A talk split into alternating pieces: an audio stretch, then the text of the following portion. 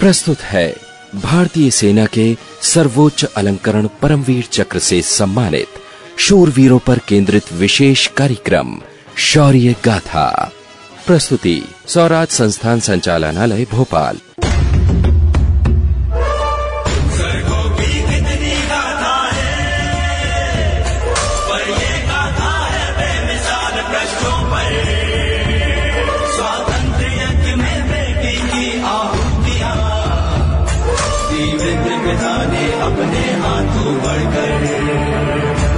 शौर्य गाथा।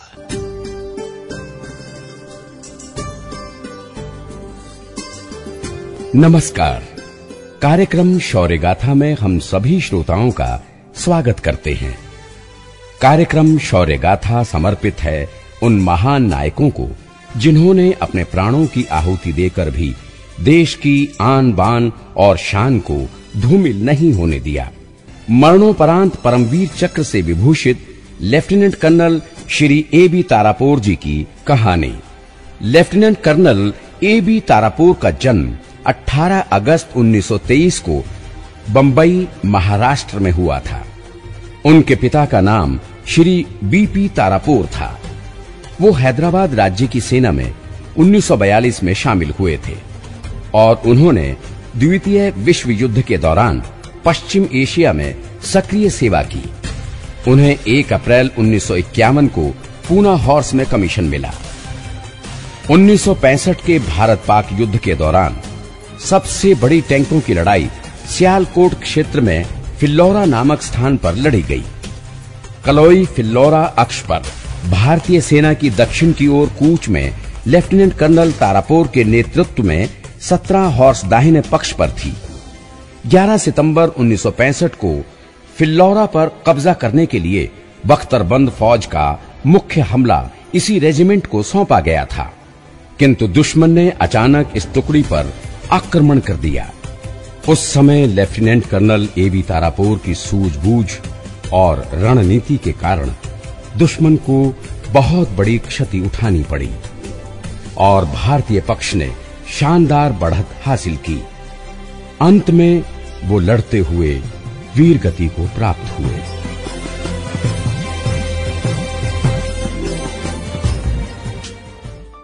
वतन की राह में, वतन के नौजवान शहीद हों। पुकारते ये जमीनों आसमां शहीद हों। शहीद तेरी मौत ही तेरे वतन की ज़िंदगी। तेरे लहू से जाग उठेगी, इस चमन में ज़िंदगी। खिलेंगे फूल उस जगह कि तू जहाँ शहीद हो वतन की राह में वतन के नौजवान शहीद हो। कवि प्रदीप द्वारा फ़िल्म शहीद के लिए लिखा गया यह गीत सही मायनों में शहीद के दिल का हाल है। हर शहीद एक ही प्रण लेकर आगे बढ़ता है। वो वतन की राह में शहीद होना चाहता है। वो वतन के लिए कुछ कर गुजरना चाहता है। आज हम जिस महान विभूति की बात करने जा रहे हैं उसने अपने आत्मबल और साहस से अपने वतन की राह निष्कंटक करने में कोई कसर नहीं छोड़ी। ये थे lieutenant colonel A B Tarapore. Lieutenant colonel A B Tarapore का पूरा नाम lieutenant colonel Ardeshir Burzorji Tarapore था, तथा उनका जन्म 18 अगस्त सन 1923 को बंबई, महाराष्ट्र में हुआ था। उनके पिता का नाम श्री बीपी तारापुर था। वो हैदराबाद राज्य की सेना में सन 1942 में शामिल हुए थे और उन्होंने द्वितीय विश्व युद्ध के दौरान पश्चिमी एशिया में सक्रिय सेवा की। उन्हें 1 अप्रैल 1951 को पूना हॉर्स में कमीशन मिला।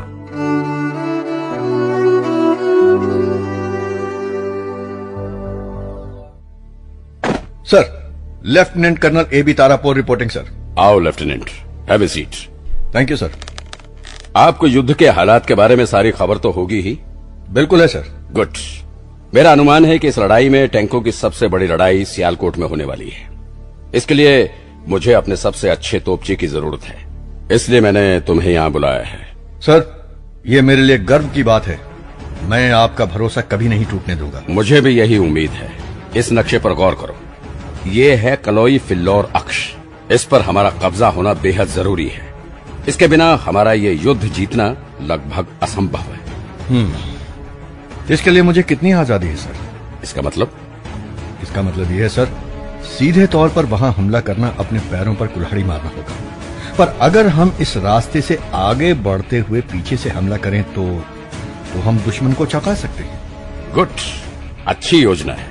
इस बैटल को जीतने के लिए तुम्हें जितनी मदद चाहिए जो भी रणनीति बनानी है वो सब करने के लिए तुम आज़ाद हो। थैंक्स सर मैं बस यही चाहता हूँ कि तुम अभी यहाँ हो और तुम्हारी 17 हॉर्स भी यही है। इसलिए मैं चाहता हूँ कि तुम जल्दी से जल्दी इस तरफ़ कूच करो और किसी भी कीमत पर मुझे ये पोस्ट भारतीय तिरंगे के नीचे लाकर दो। हो जाएगा सर मैं ऐसा हमला करूँगा कि दुश्मन को नानी याद आ जाएगी। गुड जय हिंद सर जय हिंद।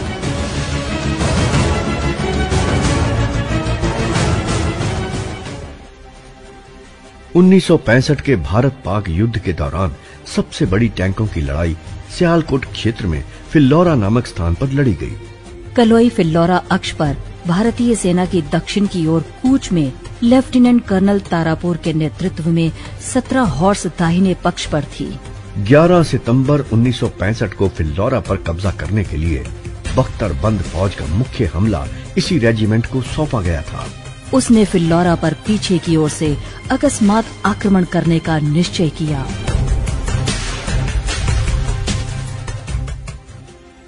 रेजिमेंट, सावधान। रेजिमेंट, आज का दिन हमारे लिए बड़ा ही गर्व का दिन है। आज हमें अपने वतन के लिए कुछ कर गुजरने का मौका मिला है। आज हमें अपने नमक का हक अदा करने का मौका मिला है। आज हमें मौका मिला है कि हम दुश्मनों को दिखा दें कि उनकी कोई भी नापाक कोशिश कभी भी कामयाब नहीं हो सकती। रेजिमेंट हमें फिल्लौरा पर हमला करके उसे जीतने का हुक्म मिला है। ये क्षेत्र बहुत ही सुरक्षित है। यहाँ पर दुश्मनों की टैंक रेजिमेंट के साथ साथ उसकी मदद के लिए दूसरी फौजें भी हैं। ऐसे में हम पुरानी तरकीब काम में लाएँगे? अचानक हमला करो चौंका दो और नष्ट कर दो। कोई शक रेजिमेंट मार्च!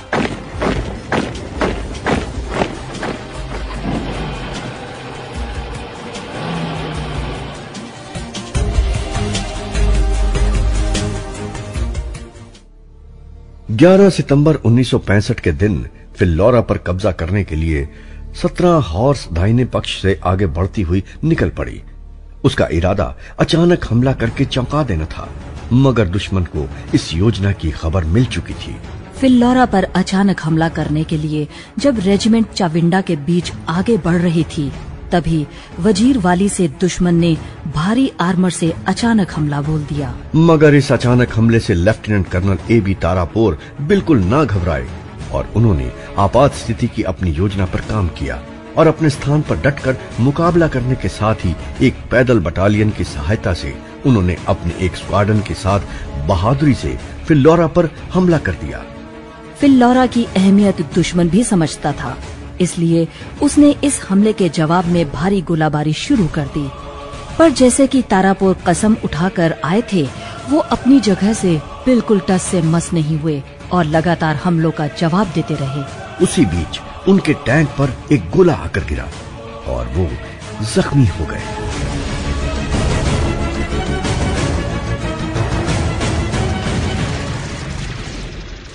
सर आप बुरी तरह से घायल हो गए हैं सर। आपको फ़ौरन इलाज की ज़रूरत है सर। नहीं जवान। इस वक्त मुझे सिर्फ़ और सिर्फ़ एक ही चीज़ की ज़रूरत है। और, और वो मैं हासिल करूँगा जानते हो वो क्या है? नहीं सर। वो है मेरी जीत। वो है फिल्लौरा। जब तक वो हमारे कब्जे में नहीं आता मैं कहीं नहीं जाने वाला। सुनो सिपाही। जी। मुझे दूसरे टैंक तक ले चलो। सर। चलो। मेरी मदद करो। Come on sir. Come on सोचो नहीं। आओ। ये मेरा ऑर्डर है। सर। जल्दी करो।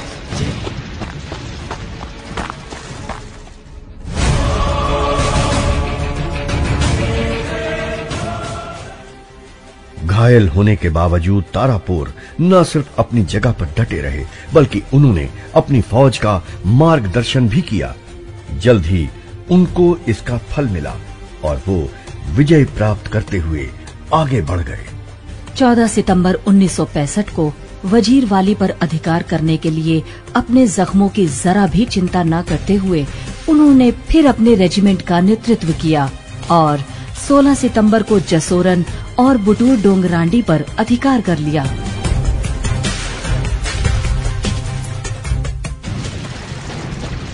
मेरे साथियों, मेरे बहादुर जवानों, तुमने वही किया है जिसके लिए तुम्हें जाना जाता है। तुमने विजय प्राप्त की है पर यह विजय अभी अधूरी है। हमारा लक्ष्य अभी दूर है। आगे बढ़ो और तब तक मत रुकना जब तक कि हम पूरी तरह से कामयाब ना हो जाएँ। मार्च! सर आप बुरी तरह से घायल हैं। ये काम चलाऊ पट्टी आपका इलाज नहीं है सर। आपको तुरंत ही किसी हॉस्पिटल में होना चाहिए। जवान मुझे पता है मुझे कहाँ होना चाहिए। तुम मेरी फ़िक्र मत करो। बस तुम दुश्मनों पर ध्यान लगाओ। गोले दागते रहो। रही बात मेरे घावों की तो ये मेरा तब तक कुछ नहीं बिगाड़ सकते। जब तक कि मैं उस पोस्ट पर कब्जा ना कर लू। कोई शक नो सर तो आगे बढ़ो।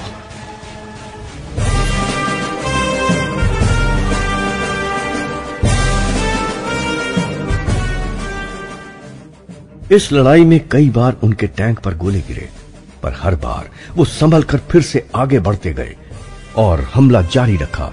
उनका वहाँ टिका रहना बेहद ज़रूरी था, क्योंकि उनके टैंक रेजिमेंट के भरोसे ही पैदल सेना चविंडा पर पीछे से आक्रमण करने जा रही थी। अपने इस हमले में 19 के मुकाबले उन्होंने दुश्मन के 60 टैंकों को पूरी तरह से नष्ट कर दिया और कईयों को गंभीर नुकसान पहुँचाया। लेकिन पहले से ही घायल ये वीर और अधिक घायल हो चुका था। अब उसके शरीर ने उसका साथ छोड़ दिया था। लगातार छह दिनों तक युद्ध करते रहने के बाद वो वीर गति को प्राप्त हुए। उनके इस बेमिसाल शौर्य और बलिदान के लिए उनको मरणोपरांत परम वीर चक्र से सम्मानित किया गया। उनकी बदौलत फौज को उस अभियान में भारी सफलता मिली। इसके लिए देश हमेशा उनका ऋणी रहेगा। उनको हमारी और हमारे सभी श्रोताओं की ओर से शत शत नमन है। जय हिंद।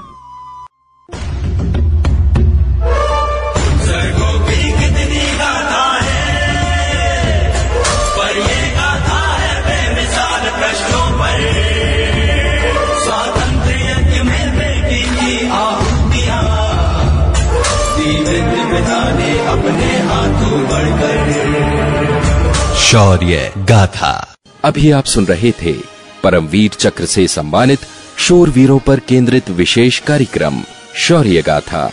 निर्माण एवं प्रस्तुति स्वराज संस्थान संचालनालय, मध्य प्रदेश शासन संस्कृति विभाग, रविंद्र भवन परिसर, भोपाल।